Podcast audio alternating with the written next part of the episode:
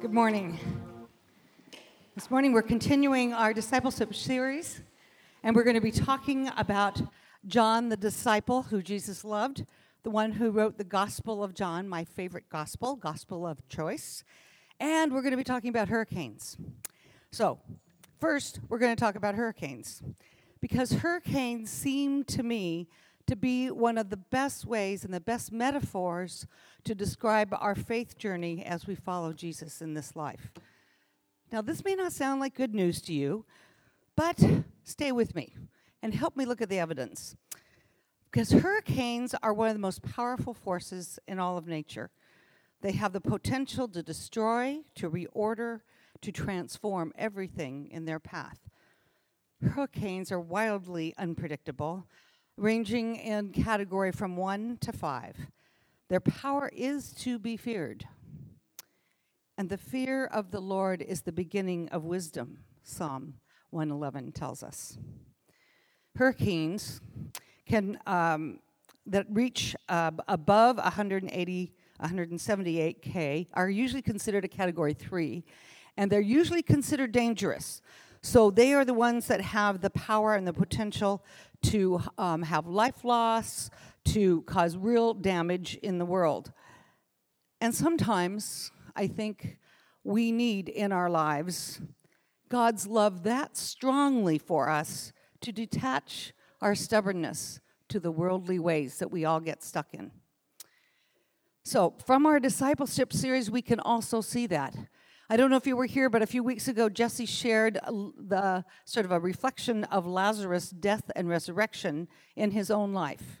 He had a life threatening accident that was caused by an unexpected patch of ice on a Sunday morning as he was driving to service.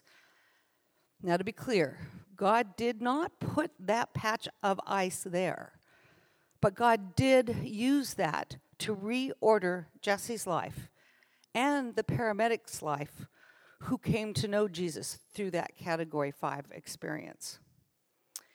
Today, also, I will share a little bit about a storm of doubt that I experienced, and it reordered my faith. It was the message from John's Gospel believe that drew me out of that darkness. So, the Apostle John is known as the, the, the disciple that Jesus loved. And I want to be that disciple. That's why I'm so attracted to John's gospel. Not only was John confident that Jesus loved him, but he was also confident in Jesus' identity. He knew that Jesus was the very manifestation of the Creator himself here with us in the form of a man. I want Jesus' love to teach me also who I am and why I am here, just like the disciple John did. Will you join me in prayer, please? Grace giving Father, come this morning and will you open our minds and our hearts to hear your words of guidance and comfort, of encouragement in this truth telling story from John's Gospel today. Let us hear and taste your love and that encouragement in this beautiful gospel from John. Let us see how your love shapes us. That even though it comes to us like a gentle breeze, it carries the power of a category five hurricane to reorder our thoughts and our hearts and our lives, to make people, us, your people, people after your own heart. Amen. So, first, I'm going to give you just a few little snapshots of who John the disciple was. He first shows up in Matthew's gospel as Jesus is walking on the shore of Galilee with, uh, I think, Peter and Andrew, and, and John and his brother James are in the boat fishing. And Jesus comes by and he says, Come, follow me. Now, immediately, they just pull the boat in, they jump out of the boat, and they follow him. Now, I just kind of wonder about that. I think, did those disciples, did those guys just think they were following with their friends to have a barbecue on the beach with Jesus? What, how did, what got them out of the boat? And they just said yes. And little did they know that they were stepping onto a journey that would literally change so many things in their lives. That even as they were beginning to follow Jesus, God was answering their prayer for a Messiah to come to the Jewish nation and reset everything. It was a category one or 10 starting off. We also know from Acts that John lived through the storm of watching his own brother, who was the leader of the church in Jerusalem in the first couple of years, in the first 10 years of that early church in Jerusalem. He watched his brother be martyred at the hands of King Herod. It was a message sent to the early church to discourage them. We also know that John then moved on to Ephesus at some point and writes his gospel probably around the year 80 AD, which is after the other accounts of Jesus' life written by Matthew, Mark, and Luke. Perhaps it was not only John's need to express his, um, his voice, his very unique voice, but also in the detail that John gives us, it supports the, the other accounts of the gospel that people were reading. John does write with a very personal voice, one that sort of, which is what I love about it, because I feel like I'm kind of looking over his shoulder and hearing what Jesus is doing as I'm reading his gospel. And he also has this wonderful way of bringing our head knowledge and our heart knowledge together, of dropping these deeper truths right into the middle of a story. So, a perfect example of that is in John 3, when Jesus is speaking to Nicodemus about being born again in the Spirit. Nicodemus, if you remember, is the Pharisee who comes to him at night to find out who is this guy. And this is what John gives us as Jesus' words. It'll be very familiar to you. For God so loved the world that he gave his one and only Son, that whoever believes in him shall not perish, but have eternal life. For God did not send his Son into the world to condemn the world, but to save the world through him. There it is, John's message. We will also hear that same message when we, when we get into our passage today. It is from, it's from um, the last chapter of John, or chapter 21. But watch for it, because that same message comes up from John as he says, Look, it's Jesus. It's God, the man and God and man together here with us. Believe. Okay, let's jump into our text. Good. Um, afterwards, Jesus appeared or revealed himself again to his disciples by the Sea of Galilee. And it happened this way Simon Peter, Thomas, also known as Didymus, Nathanael from Canaan in Galilee, and the sons of Zebedee and two other disciples were together. I'm going out fishing, Simon Peter tells them. We'll go with you. So, after the initial storm of Jesus' death and resurrection in John's gospel, Jesus comes and shows himself three times to his disciples. This will be the third time he shows himself. The disciples are all together and they're still reeling from just the experiences they've had with Jesus. First, he is dead. First, they have lost everything, it seemed. And then he comes back to be with them. What does it mean? What they're trying to figure out what do we do now? So in that sort of mix of, of that storm of what happened, they're just trying to find some footing.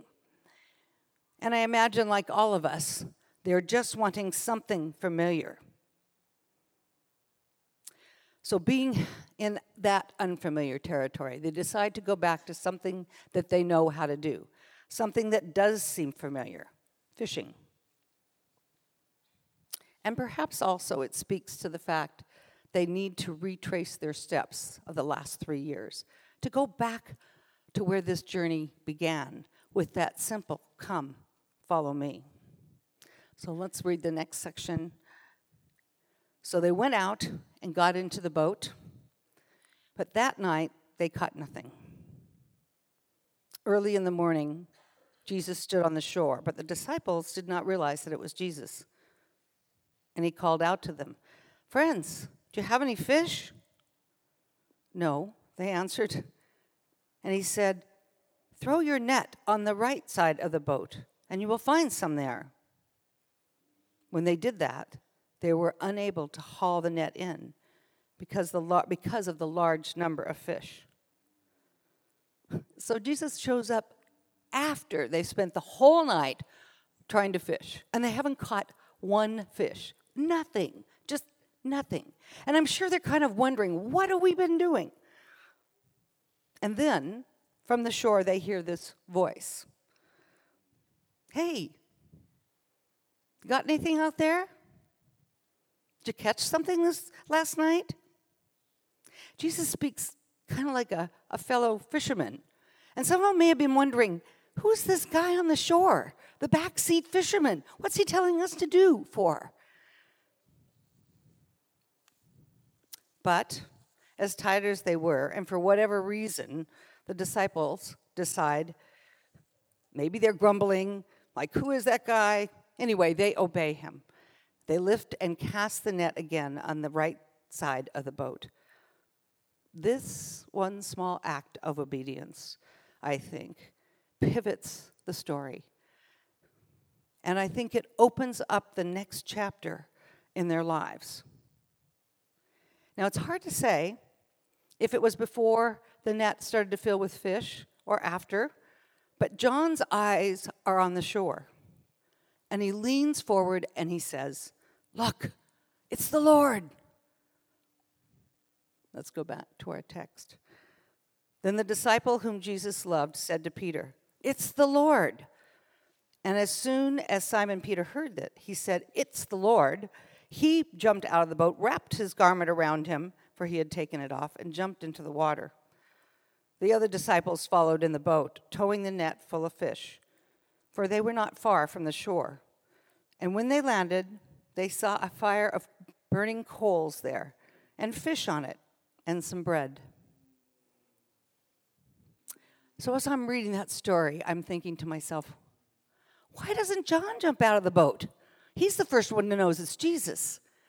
And really, the simple answer to that is because John is John and Peter is Peter. We'll hear earlier in John's gospel that John and Peter ran to the tomb of Jesus and that John outran John to the tomb, but he stands back and he lets Peter enter into that tomb first we can kind of chalk that up to Peter being an older brother and John sort of the younger brother and letting the older brother go first. But more importantly in the story is that John tells us when he goes into the tomb and sees the grave cloths, he believed. We hear that same echo as John's recognizes Jesus' voice and knows that it's Jesus on the shore. Let's get back to the text. And Jesus said to them, Bring some fish that you've just caught. So Simon Peter j- climbs back into the boat and he drags the net ashore. It was full of large fish, 153. But even with so many, the net was not torn. Jesus said to them, Come and have breakfast. Now, none of the disciples dared ask him, Who are you? They knew it was the Lord. Jesus came and he took bread and he gave it to them. And he did the same with the fish. This was now the third time Jesus had appeared to his disciples after he was raised from the dead. So, some of the things that come up as we look at that text are why does John give us kind of those small little details, like the charcoal fire and the 153 fish and, and Peter putting on his clothes. And, and there's some, some good answers to that. The first one, think about the last time in John's gospel that we heard about the charcoal fire. And we remember that it was Peter standing around a charcoal fire outside the high priest's house when he was asked about being a follower of Jesus. And he denied Jesus three times. John is helping us set the stage for something else that's going to happen. The other details, like 153 fish, a lot of uh, commentators have um, just masses of interpretations of that, and so I'm not going to get into those parts. But I will say that one of the things that John does in his gospel is that he tries to uh, give us detail that will really support the story so that we can see ourselves in the midst of that story. And again, he writes that not only with the authenticity, but also because he wants to further his main goal, which is to help us see and hear what he also experienced so that we might believe. You also might wonder why Jesus asked them to bring fish that they have just caught onto the fire that he's going to serve them from. This probably suggests that Jesus is reminding them that he's inviting them to join him in this journey of telling the world. They are to be co laborers as they share the good news of Jesus' story in people's lives. I want to dial back a little bit and look at the whole story and think about where the disciples were. They had just weathered that category five hurricane in their lives Jesus' violent death, their own danger by being associated with him, and they had lost also that person that was their leader, their rabbi, their friend. And they had lost also the idea that Jesus would come and bring a new kingdom. They might have been holding on to that in some form. But it was clear that he was not going to be the overriding power that came in and kicked the Romans out and helped establish a new kingdom for Israel. Now they're experiencing Jesus in a whole new way. He is alive with them, but he's not the same. His presence is mysterious and unpredictable. He's not fearful, but he's powerful, but not overwhelming. On the beach that morning, that started out like an ordinary fishing trip, it became extraordinary breakfast with all of them. When Jesus served them breakfast, no one asked his identity because they knew. They knew deep in their heart and in their head who this was. And as they had conversation, they renewed their bonds of friendship and love with Jesus. And that set the stage for what would come next. I like to think I would give up almost anything to be at that breakfast on the beach with Jesus. It looks like my perfect summer morning. But this was only the eye of the storm, the eye of God's category 10 storm plan, because soon he would send the winds of Pentecost that would thrust the disciples out into the whole new direction, reordering again their understanding and experience of Jesus' life and their lives as well. For us too, as we follow Jesus, we can expect life altering winds that change us. They are unavoidable if we're going to follow Jesus. And when I look back on the storm of doubt that I experienced and reordered my faith, I realized that it also came at the end of a very long, hard climb, and that the winds that had carried me through my graduation at Regent and Soulstream um, were beginning to slow and change direction. Now, I had expected, and maybe this was a little bit of a bargain with God, that as soon as I finished my work, because it had taken me quite a few years to get there, that work would arrive. Work that would um, help change the outflow of money to inflow of money in our lives. And that I was ready for what God had planned for me. But however ready I thought I was, and maybe I kind of thought I bargained with God about that, but it didn't happen. Work did not arrive. I interviewed, I sent resumes, I read job postings, nothing. Weeks dragged into months, and then six months. And concurrently, my husband's work in the film industry was also, which is always sort of capricious, also seemed to stall. So, project after project he was invited into evaporated. We knew when we moved up from Los Angeles, away from Hollywood, there might be consequences like that. But at first, it didn't really feel like this doubt was a hurricane. It felt much more like getting stuck in the doldrums the doldrums of nothingness as I looked for work. My prayer life began to wane and drop out. And Jesus felt like he was distant and unreachable. And reading the word was flat and uninteresting and even irrelevant sometimes, it seemed. Worship brought me no joy. And my spiritual director kept assuring me that this was sort of normal on our spiritual journey to have this testing and to be in the desert. And the experience of doubt and darkness is well documented in, um, by St. John of the Cross and many other writers when they talk about our, our journey with Christ. And my favorite one, which is what I really identified with at that time, comes from Teresa Avila and she presumably writes to Jesus, she writes, Well, if this is how you treat your friends, no wonder you have so many enemies. Yeah, that's exactly where I was. And pervasive doubt about all of it began to just crowd out my faith. What if my faith was all a big ruse? My journal entry from November read, Today, hope fails. I feel hopeless in our situation. The car cost was twice what we expected. The bills pile up. We borrow from our future, taking money out of our pension fund. Lord, where are you? Have I been so naive, so idealistic to invest in a theological degree? I know your ways are not my ways, but I should rather have put my effort and time into something that would give us at least a mortgage payment.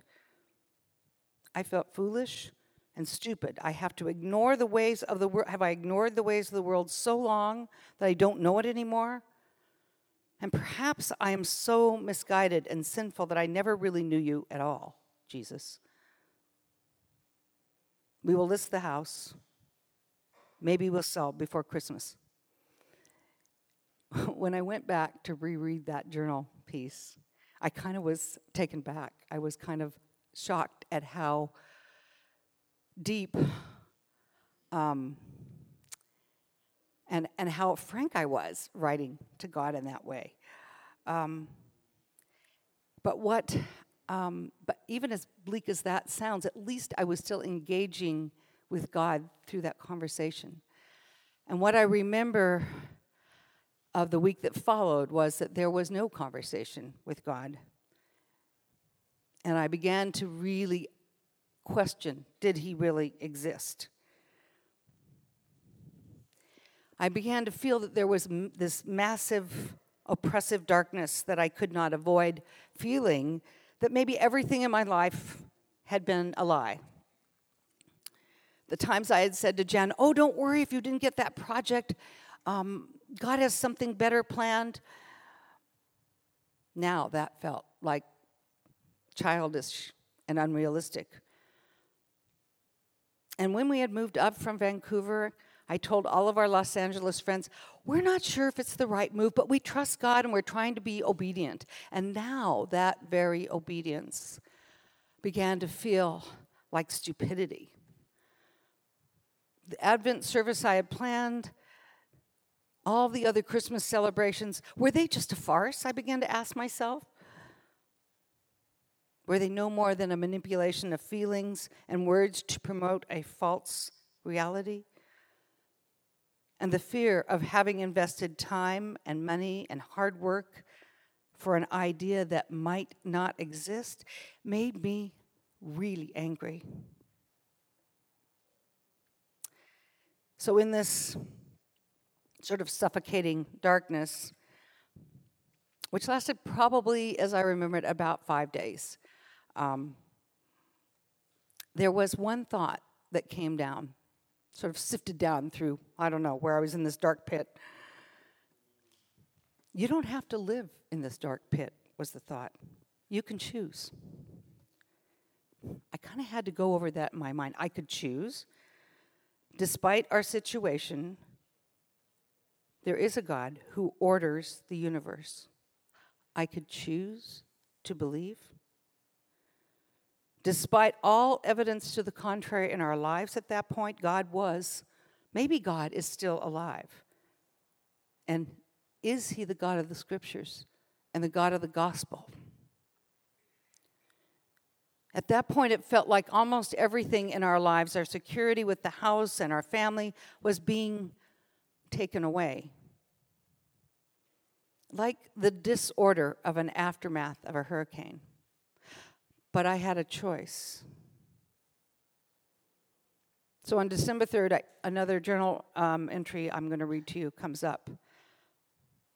And it reads like this Okay, God, I'm bruised and I'm broken after our big fist fight.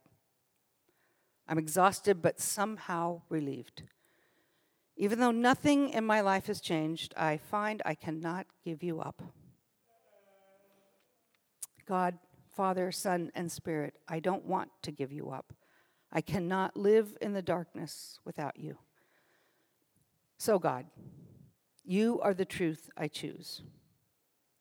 The real estate agent is coming tomorrow for listing. As I read that, I remembered that choice. I remembered that choosing. But I will tell you that not a whole lot changed immediately in our lives. That spring of scarcity continued. And there was nothing in my affect that changed dramatically either, other than just the desire not to go back into the darkness and to wait. And I continued my journaling with God, which um, sounded a little bit like this Okay, God, it's a tall order to find work for a woman more than halfway through her life with a theological degree. That's a long shot. But you, oh God, oh Lord, you are the one that got me into this. You invited me. You help me find tuition every time over and over again. I trust you, O oh God, to not let this education and desire go to waste. And I believe that that's what God did. I'm standing here today, in fact. And I can tell you that from that moment, I think I have never had to go back down into that darkness. That doubt did not come back. Look, it's Jesus. That's the line that John uses. It captures me every time I read it. I want to be that disciple that sees Jesus in my own life and says, Look, that's the Lord doing something in our lives. It's God showing up. When we say yes to following Jesus, our lives may be caught up in that reordering let me say that again. when we say yes to Jesus, our lives will be caught up in the reordering, the re uh, changing of all the storms that the Holy Spirit brings. It may be a category one or a category five, and there will be more winds of the Spirit. The winds of sanctification, which is that giant word that the church uses to talk about how we grow more and more like Christ. There will be moments or even seasons where you are hanging on for dear life, where your faith is as thin as the wisp of a cloud on the edge of the storm. And there will be seasons where you are in that calm, clear center of the eye with God, where you are feeling confident of His love and the storms of life rage all around you. For sure you will experience those pleasant breezes of the Spirit where the goodness of life seems abundant. But one thing is for sure if we are following Jesus, our life will be reordered over and over and over again. There will be doubt that comes, because you are following Jesus. Jesus, to follow Jesus fundamentally means that you're going to be walking against the ways of the world. And remember, Jesus was on the shore with his disciples. You can't do it without Jesus' voice. So tune your ears to Jesus' voice, as John did, and discover that Jesus colors outside the lines, that Jesus is not confined by our church doctrine or our own expectations of what he's going to do. Love knows no boundaries, friends. All that he asks of us is believe. Now, John ends his gospel, which is chapter 20, with these words that I will end with today. Jesus performed many other signs in the presence of his disciples, which are not recorded in this book. But these are written that you may believe that Jesus is the Messiah, the Son of God, and that by believing you may have life in his name. Life, real life, is investing in what we cannot see but we know deep in our hearts is there. Pray with me. Jesus, help us to choose you. Help us to choose life that you give us. Help us to look past or to keep seeking to see you in our lives, to set aside our expectations of how you're going to show up, to meet us when we're hanging on for dear life on the edge of the storm, and to show up on a quiet morning on the beach and remind us how much you love us. Come, Jesus. Come into our lives and teach us again of who you are so that we know and we can say, Look, it's Jesus here. Amen.